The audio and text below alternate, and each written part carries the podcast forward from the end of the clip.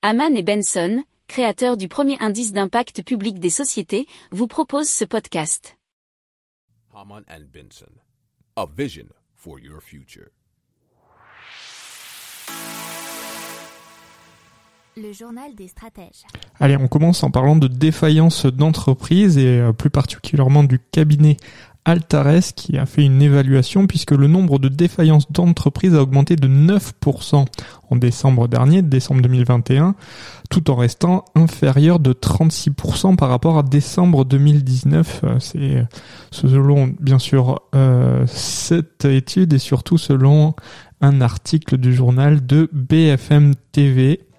Euh, il y a aussi également dedans le débranchement progressif des aides, les difficultés d'approvisionnement en matières premières et l'envolée des prix qui ont fragilisé les trésoreries des entreprises.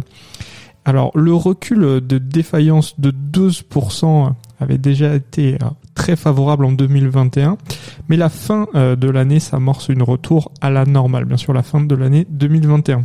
Alors pour 2022, tout secteur confondu, il faut craindre au minimum 5000 à 6000 défauts en plus selon Thierry Millon qui est directeur des études d'Altares.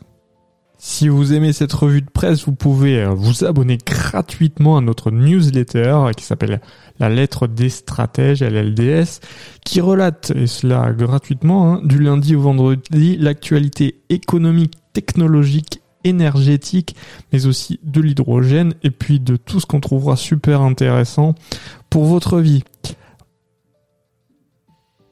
Pour approfondir ces sujets, abonnez-vous à la newsletter de Haman et Benson et écoutez nos autres podcasts que vous retrouverez dans les notes de l'émission ou sur notre site internet.